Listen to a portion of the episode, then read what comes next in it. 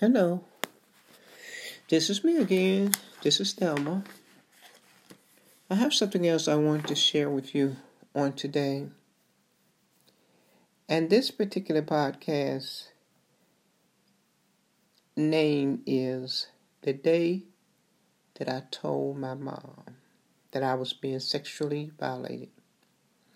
This is the true story of a seven-year-old child where her, biolog- her not biological father, her stepfather had been violating her, who was a bishop of the Church of God in Christ.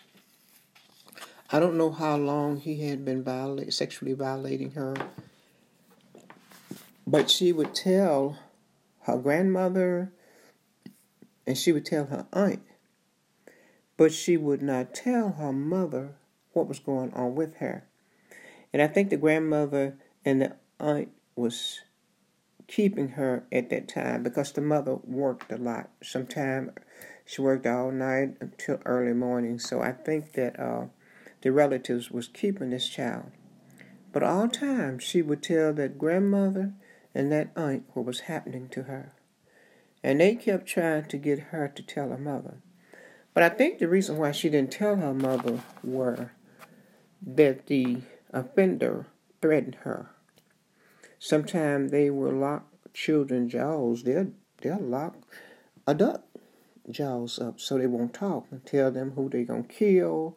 They're going to kill them. They're going to kill their sister. They're going to kill their brother, their mother, father, whoever.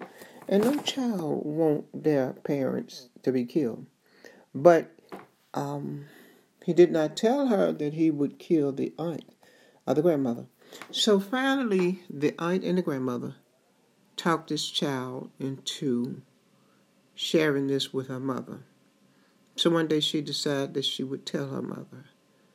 And the story her mother tells me is that when that child opened her mouth and told her what had been happening to her, the trauma of that assault knocked that child out cold.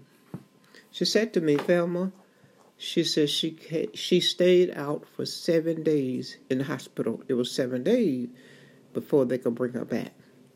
So finally they brought her back, and the mother said immediately she took her to counseling, started counseling, and come to find out that even the other children, the other sisters and brother, has been violated by this strange, the same man.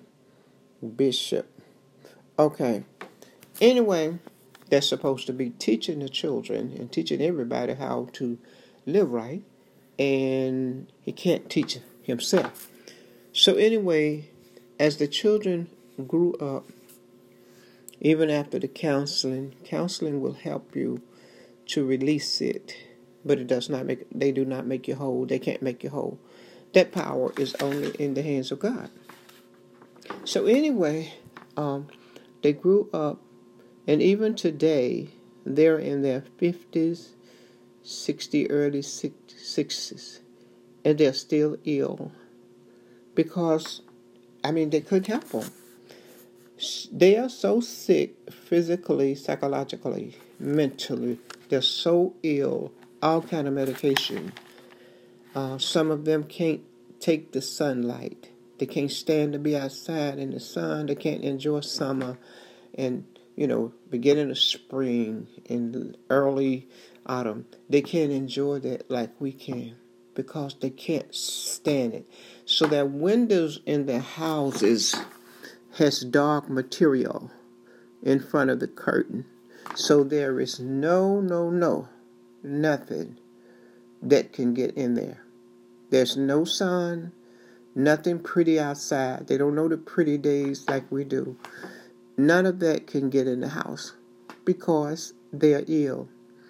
This is the deadliest, deadliest of illness. That once sexual violence takes place within your being, um, if God doesn't move it with a gift, it's not going to move.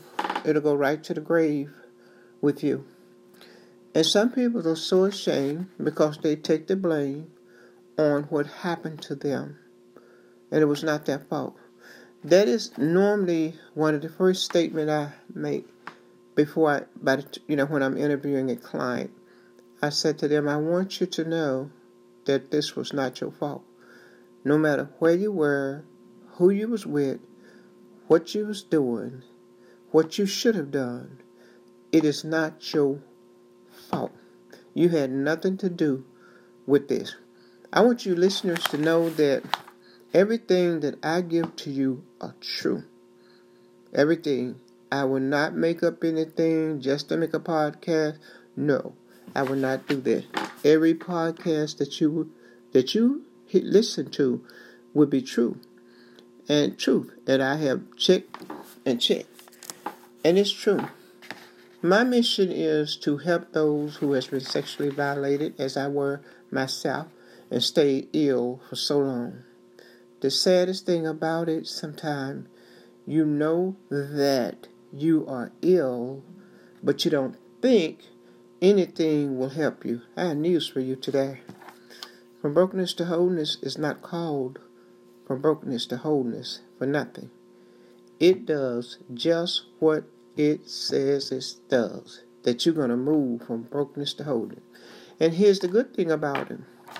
You won't be bothered with that anymore, anymore in your life, unless you are violated again.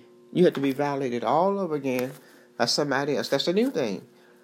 But those violations that you have and been had, when you reach out to from brokenness to wholeness, You and you go through this simple, it's a simple protocol, very simple. And you go through this simple protocol, you will be whole. There's no doubt about it, because I was made whole. And there's so many things to say about sexual violence. I remember when I first started in, in it, I said, it is just like a death. Only thing about it, you're still breathing. And this is one thing that I know for a fact. If your wife, your daughter, your mother, your sister, your brother leave home today, like this morning for instance, left home on the way to school, on the way to work, wherever, if they're violated before they get back home and they call you and tell you that they've been violated, the child, the mother, the son, will never be the same again. That one that you let out that door this morning, you won't get that child back. You won't get that child back. That child is gone. You won't get that wife back. You'll get someone that you don't know. And even if this has not happened to you, listeners, I assure you that you know someone that it happened to. Most people don't like to talk about it, because it's their secret. That's the way I were. To me, it was my business. And nobody had any business knowing my business. But business, the business like that, you don't keep it. Because one thing about an offender, you never hear of one stopping until they die. You never hear that. I've never heard that. And the thing I say is, we don't have to think that we're so prized that that offender wanted us so bad. We're not the first one. We're not going to be the last one.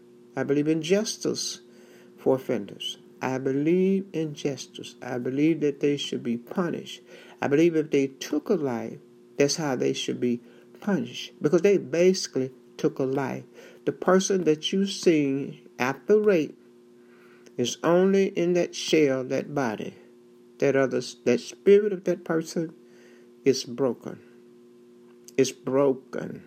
That person cannot even relate to who he or she were before they was broken. So I did this uh, podcast, as I said. I got some more, and I don't like for one to run off in the other one. Sometimes they may be thirty minutes long, sometimes twenty minutes long, and sometimes just ten minutes along, but just so long as I get some information out there from sexual and domestic violence, because I have been in both of them and I work in both of them. Thank you. Have a good one.